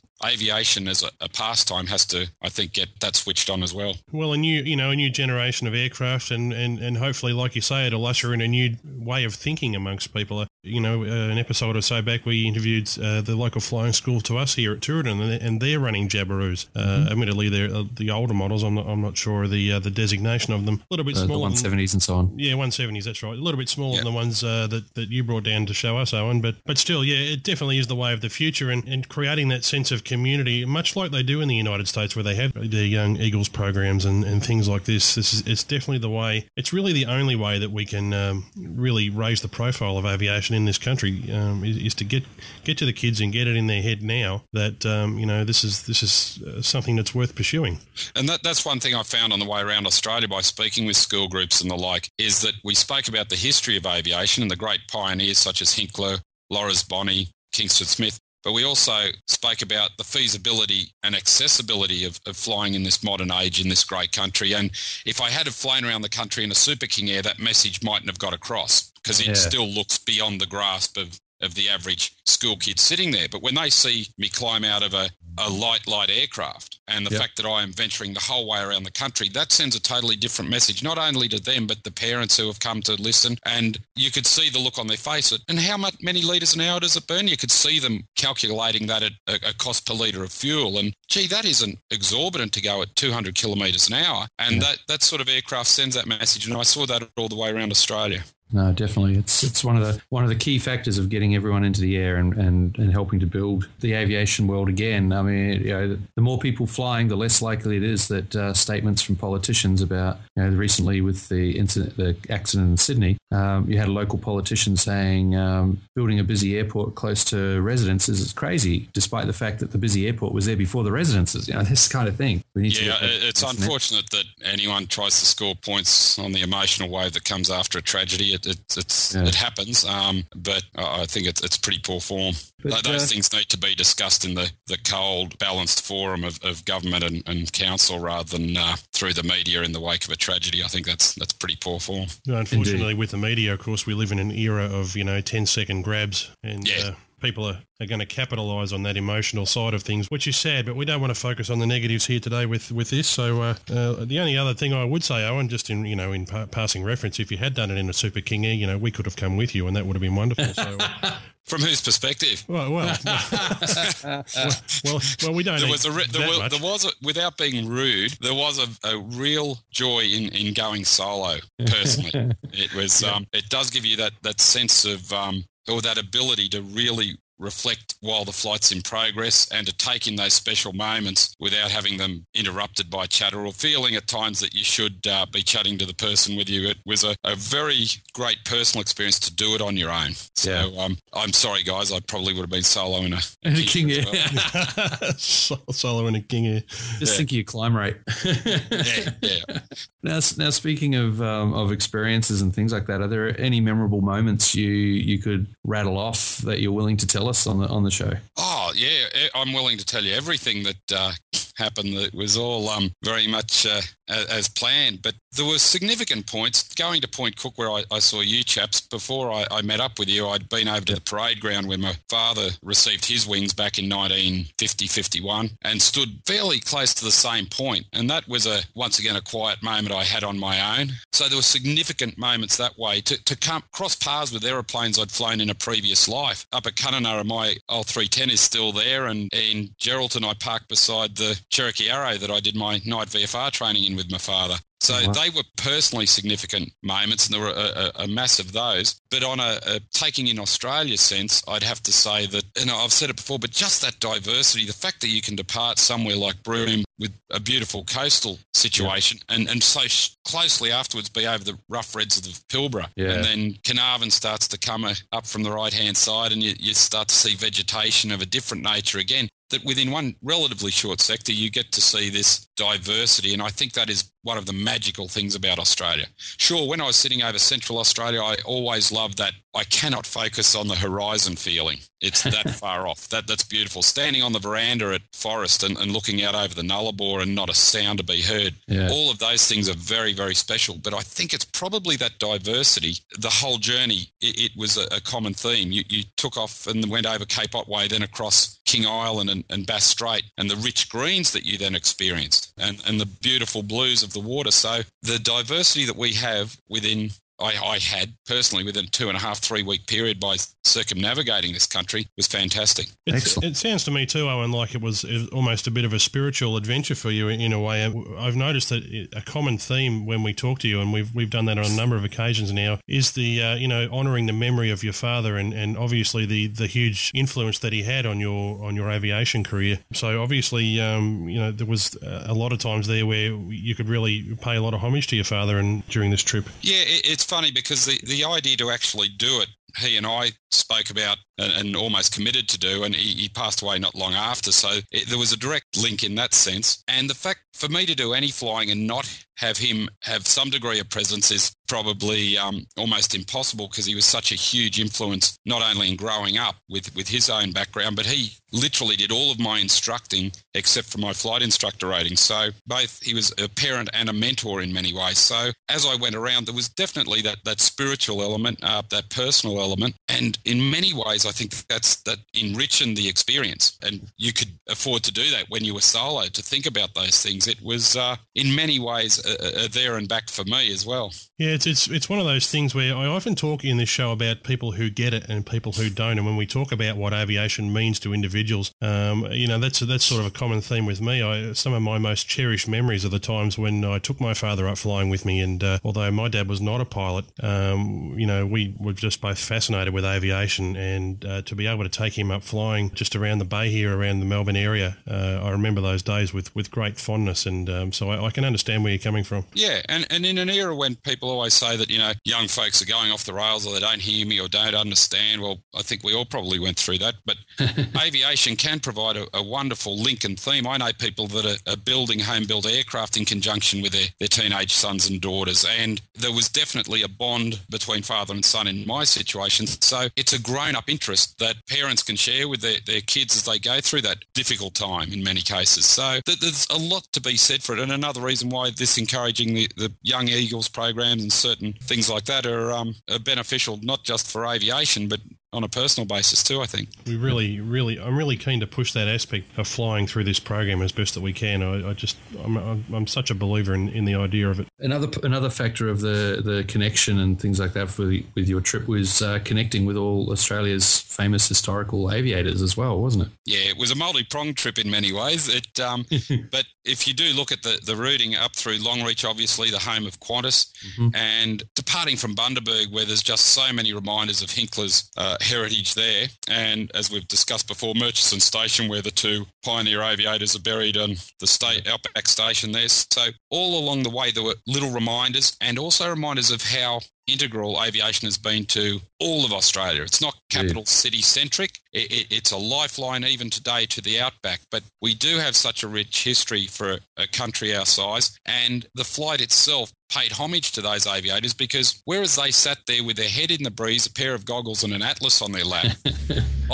I had a cabin heater, a GPS, uh, an EFIS backed up by analog instruments, or, or Vicky Verka, really, your, your analog instruments, your primary, and yeah. in, in relative comfort, at greater speed and greater endurance, knowing where I was going with ATC there to, if something should go wrong, and a satellite system on the back that had everyone knowing where I was. So, what was remarkable about my trip, uh, as I've said, is that it was unremarkable because of the work done by those pioneers and, and people through the years that it, it makes it so accessible today. Very much a standing on the shoulders kind of environment. Yeah, and to get that appreciation, I, look at a, a, chart and say, I flew from here today. Well, that's that's quite a, a leg. But imagine, imagine even 50 mm-hmm. years ago in an Auster or something, trying to get some of those sectors, you wouldn't know if fuel was going to be available. You didn't have the ATC coverage to support the sector on those. You didn't have NAIPS, where on the iPhone I could pull up a weather. Yeah.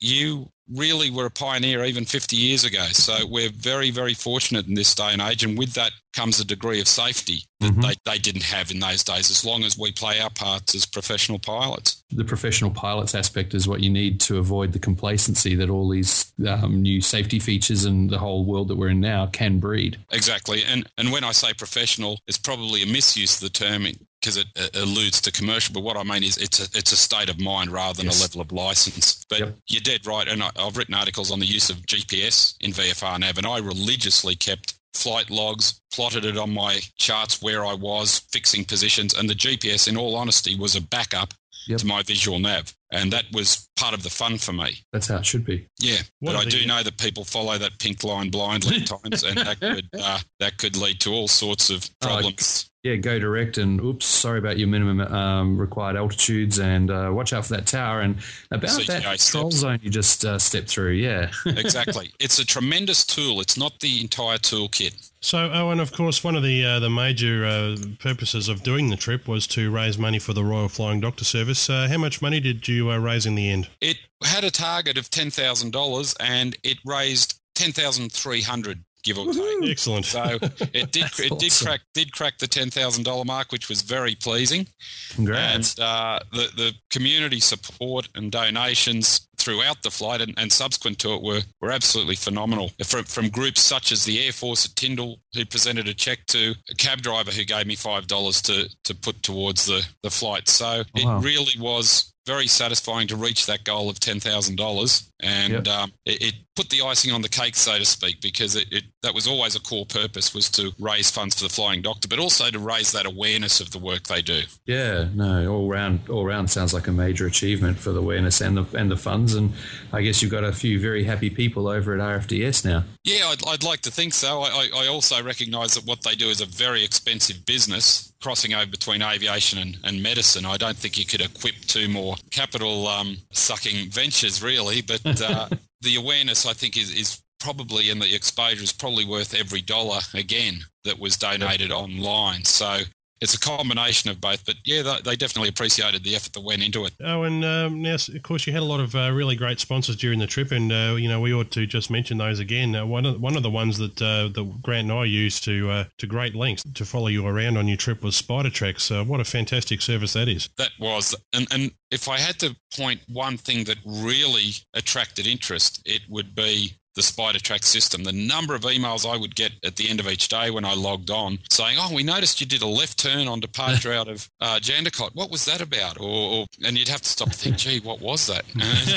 And, and, and I'd look back at the chart, and it was maybe following a, a, a, VFR corridor, or or in some instances, it was just I saw a homestead that I liked the look of, and I decided to do an orbit in, in fact, through outback Queensland and the likes, because ABC Radio were broadcasting to a lot of those homesteads, I, I, made a point that I would do an S turn over each of these uh, rural towns that I knew were listening to ABC Radio and following the flight. So the spider tracks was very far reaching. My brother lives in America and he had an eye on it, and people who had the iPhone app were, were following it on their phone. So I, I, got asked, was I doing it solo? And as I've said, I, I did it solo, but I had the internet on the back seat. But yeah, it was no. a it's a wonderful device, and it beyond the interest value, it is also a, a, wonderful safety device because your position is updated so frequently that if something does go amiss, they can pinpoint the latitude, longitude, and you have that alert button, which would, in the event of an emergency, update your position every 30 seconds until your ground speed falls below 30 knots. Yep. So it's a very precise update of your position, and it functions that it sends automatic emails, text messages to nominated phone numbers to make them aware of your uh,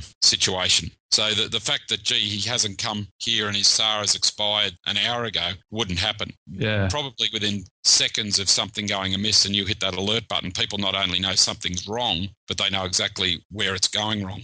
Yeah, yep. very handy. And of course, your other sponsors, uh, David Clark, Hawker Pacific. Uh, who else did you have on board with you? Uh, Ch- Champagne Flight Planning yep. Services. They had a, a, flight planning system, and I must admit, it's the first time I'd ever used a computerized flight planning system. I still planned it longhand and then went through the Champagne system, and it's just amazing that I was a bit of a luddite, as you're aware, and, and the fact that these tracks and distances, you can factor them in, bang, without the whiz wheel, the wind comes up and gives you your headings and ground speeds at the push of a button is fantastic. But what I found beyond that was that you can print out what the frequencies are en route, where the PRDs are, what, what's the CTA, etc., and a tailored map for your route the standard format I had in the cockpit was I had my flight plan and I had these tailored maps as well. And then within the folder, I had my air services charts, the WAC obviously, and, and your ERCs and VTCs, etc. So I mm. had the, the legitimate charts, but just for, gee, what's the frequency here? I could look down at these tailored ones, which I'd cross checked against the air services chart prior to departure, and it was all just at your fingertips. Sounds like Champagne was almost like a GPS for ground planning. You know, it was. Of, it of was in many ways, and and that was one of the things I um, experienced with the planning and the execution is that you conceive it and plan it in the first instance, old school in my opinion. You get out the ruler, you get out the pencil. Yep. You then enter it into the flight plan and you look what the computer system comes back with. Gee, those two cross check. So you've straight away got one verification yeah. of your cross checking. I would then, the night before, enter the route into the GPS. Then I would check that against the flight plan, check that against my raw data. So effectively, by not relying on one solely, but each of them, you've got three levels of cross check for the route. And I found that a, a very worthwhile use of technology. In the cockpit, it does reduce workload, which enhances situational awareness. But in the first instance, you plan old school and you use each layer of technology to verify those details. Because if they do fall over for some reason, you not only still have the raw data to fall back on, but you have intimately planned it at that level. So you're not yeah. caught off guard. Well, that's that's the classic phrase of the uh, the seven P's or six P's, as some know, know which is uh, you know proper prior planning, etc. Exactly, and, and we all know where that one goes. but, um, Especially the seven. yeah.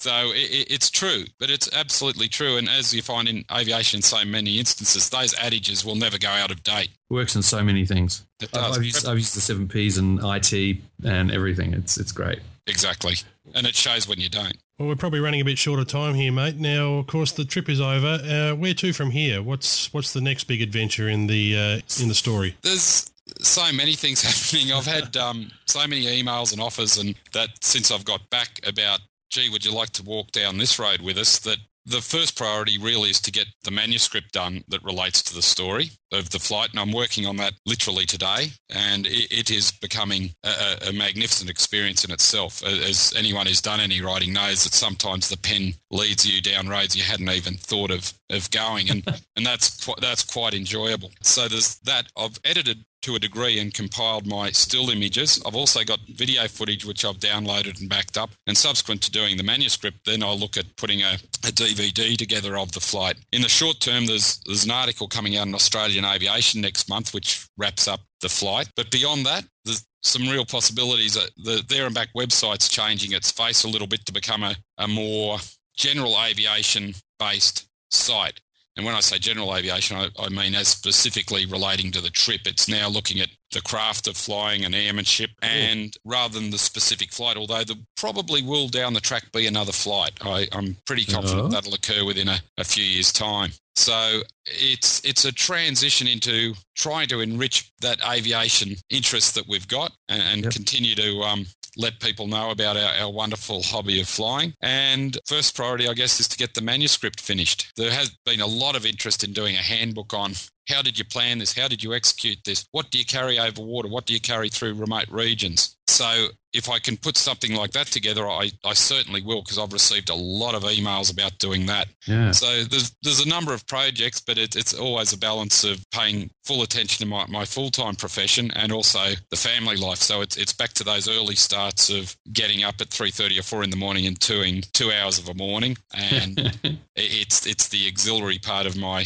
my day. But it, Yeah. it's a really enjoyable experience, and the manuscript in particular. Of course, Owen, uh, as you've uh, revealed to us in previous interviews, you uh, work for Qantas, uh, you fly with them, and also you uh, write articles for Australian Aviation and do air tests. And uh, folks, if you don't read Australian Aviation, and frankly, I couldn't understand why you wouldn't if you're in this country, but uh, some of Owen's uh, air tests are, are really great reading, really, really well detailed, and uh, well worth the read if you haven't done so already. Thanks for that. Okay, Owen. Well, once again, it's been a fascinating chat with you, mate, and uh, we we really do appreciate you sharing the uh, there and back journey with us here on Plane Crazy Down Under, and uh, we wish you all the best for the future, mate. And we, we certainly hope that we can uh, catch up with you from time to time and uh, just have a chat about things aviation in general. Thanks a lot, guys. Yeah, your support's been from the outset, and it's been great as well. I think what you're doing with Plane Crazy Down Under is fantastic, and I'm aware that your audience is growing, and rightly so. So, no, I'm, I'm more than happy to have a chat with you anytime. You, you're doing a great job, fellas. Hey, thanks, Owen. Thanks very much, mate, and uh, we'll we'll catch up with you. We'll uh, we'll let you uh, get back to to your daily routine before we get into. Uh, we don't want to get you into any trouble on the home front, so uh, we'll, we'll let you go, and we'll talk to you soon. No worries whatsoever. Talk to you soon, guys. Cheers, Bye-bye. mate. Thanks, mate.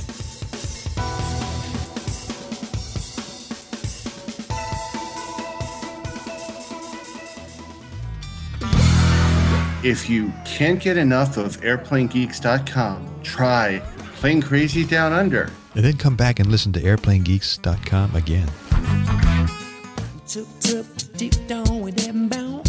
At PCDU, we actively encourage participation from our audience. To leave a comment or suggestion, or for further information on how you can support the podcast, please visit our website at www.planecrazydownunder.com.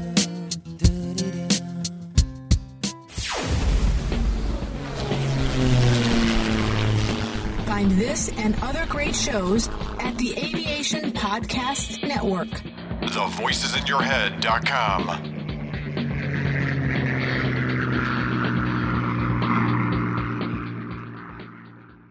And welcome back, folks. Well, uh, gee, uh, Owen's uh, a fascinating guy, isn't he? And uh, it was really great to meet him when he came down here to Point Cook, Grant. And uh, that aircraft was a very snappy looking machine, and uh, he's probably regretting the fact that they didn't let him keep it. Oh, yeah, it's it's well, he, he has his own Toma. sorry, I almost said trauma hawk. he has his own Tomahawk, but yeah, this would be a good replacement for that. Yeah, well, uh, you know, you probably might remember back to the first discussion we ever had with Owen, where we were talking about the Tomahawk. Uh, sorry, Tomahawk, and uh, he commented that uh, yeah, it's got that reputation, but uh, probably a good trainer. And I was not long ago listening to an episode of uh, Uncontrolled Airspace where they were saying the same thing. They were talking about the Tomahawk and uh, you know some of its uh, idiosyncrasies. I think I did one flight on it as a as a uh, student pilot, and that was enough for me. Oh, I think I've been up in one a couple of times with friends when I was based in Sydney and Brisbane, but uh, yeah, it doesn't really stick in my mind that well. So it can't have been. Maybe it wasn't a tomahawk. Hmm. Well, a Tomahawk, mate, where every stall is an adventure. That's the one.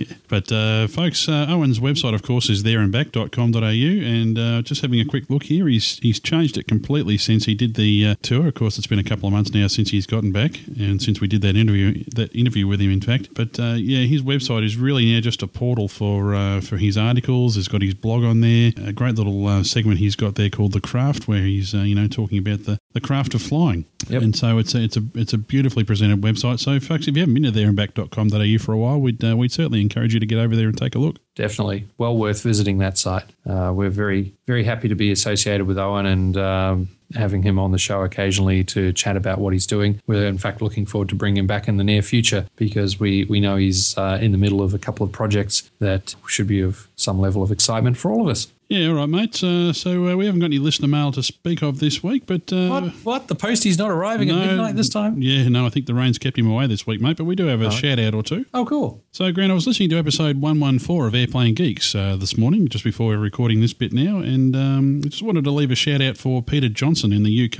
I don't know whether he listens to Plane Crazy, but I certainly hope you do, Peter. And uh, Peter actually did a, uh, I guess, a test segment there for the Airplane Geeks called Across the Pond. And, uh, yeah, just uh, was a great effort, mate. And uh, we hope that uh, that you listen to this and feel a bit encouraged to go on with it like we did. That's that's how we started doing this program. This program. So if you uh, if you're looking to do a podcast of your own, well, uh, you know, you can use Airplane Geeks as a test bed. It worked for us.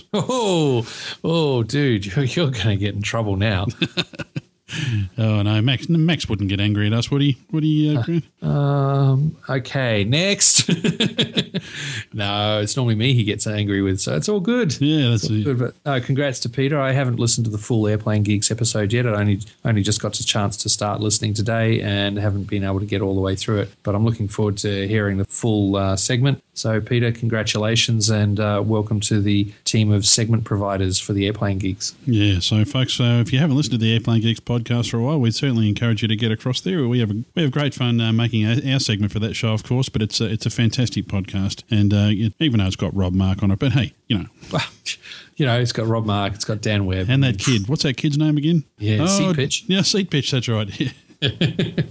But I, I got to, I got to admit, Grant, I was just looking through my iTunes library just before, and we were flicking through looking for some content. And uh, there's so many great aviation podcasts out now; they're filling up my iPod quicker than I can listen to them all. In fact, I'm, I'm ashamed to admit that I'm about 20 episodes behind now of Uncontrolled Airspace, the one I should be listening to the most. Oh, mate, mate, that's not real good. I at least, you know. Sorry about that, at, Jack. At least with podcasts like Uncontrolled Airspace and Airplane Geeks and Airspeed and a, a few of the other ones, I do try and bump them up to the top. I've, I've finally caught up with all the Pilot Cast ones. Um, I'm just about caught up with, oh, no, I think I am caught up with all the Mile High Flyers. And I'm working through Pilot's Journey and Crew Lounge. And oh my, there's so many. But I am getting through them. Uh, of course, that's being helped by me being back on a bit of light duties now and able to do a little bit of work again. So I'm getting the occasional drive out to the Yarra Valley and occasionally into the city. So that's when I get a lot of time to listen to podcasts when I'm out driving around. It's been too wet to mow the lawns. Um, so other than that and doing the housework, there's not a lot of other time I get to listen. Well, I guess that just about wraps it up for this episode, folks. Uh, we have had a number of interviews recorded. Uh, we've got quite a few uh, interesting segments uh, coming up uh, in uh, future episodes. We've spoken to Matt Hall again, uh, Nigel Lamb we've spoken to, Hannes Arch, and Pete McLeod. That'll be coming up in uh, future episodes, plus uh, Controller's Corner. That'll be coming up in episode 44, along with another view from the lounge from Anthony Simmons. So uh, we've got plenty coming up for you, folks. Plus, uh, the next show, we're going to actually talk about some news. There's been a lot of news around lately. Oh yeah, there's lot there's lots of cool stuff going on, but you know we'll get there. Yes, we'll get there. And speaking of get there, I'm going to uh, get there, get straight into the editing suite and get this out. Was there anything else, Grant? Yeah, well, while you're diving into the editing suite, can everyone out there please just go and leave us a review at the iTunes store? Uh, we've got a few already, and the more the merrier, as that helps people realize that, well, you know, maybe we are worth listening to. But uh, yeah, the more people who give us some support and help promote us, the more likely we are to keep uh, trying to produce good episodes and uh, bring you as, as best content as we can. Yep, and uh, feel free to send us emails with any uh, suggestions for interviews or anything else you'd like to hear on the program. That's planecrazydownunder at gmail.com. And if you don't already, you can also follow our Twitter feed, Grant. That's PCDU. Thanks very much for listening. We certainly hope You've you enjoyed it. We'll be back soon with Crazy Down episode Under, 44. But hosted by until then, Visscher just remember and this. Grant McHerron. It's what's Show down under that notes, counts. links to our forum, Facebook fan page, YouTube channel, and Grant and Steve's own blogs can be found on our website www.planecrazydownunder.com or keep up with our Twitter handle of PCDU. Comments or feedback can be left on our website or email us at planecrazydownunder at gmail.com. If you'd like to help with the ongoing production of the show, feel free to assist via the donate button on the website. Any contributions are most gratefully appreciated. Incidental music and sound effects are courtesy of soundsnap.com, and title music is You Name It 5 by Brian Simpson. This has been a Southern Skies online media podcast.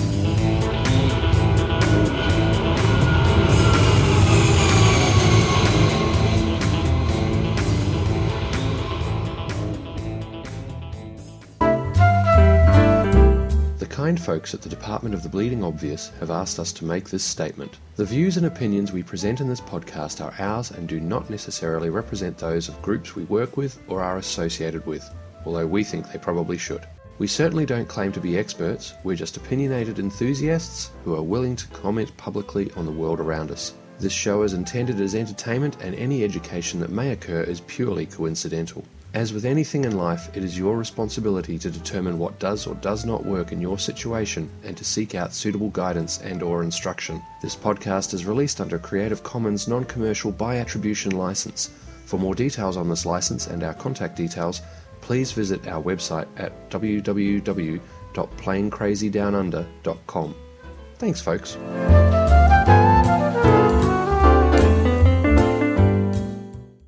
All right, no worries. Well, we better kick this off. We don't want to get, uh, we don't want Kira Lee to be upset with you or us. No, more no, no, no, no.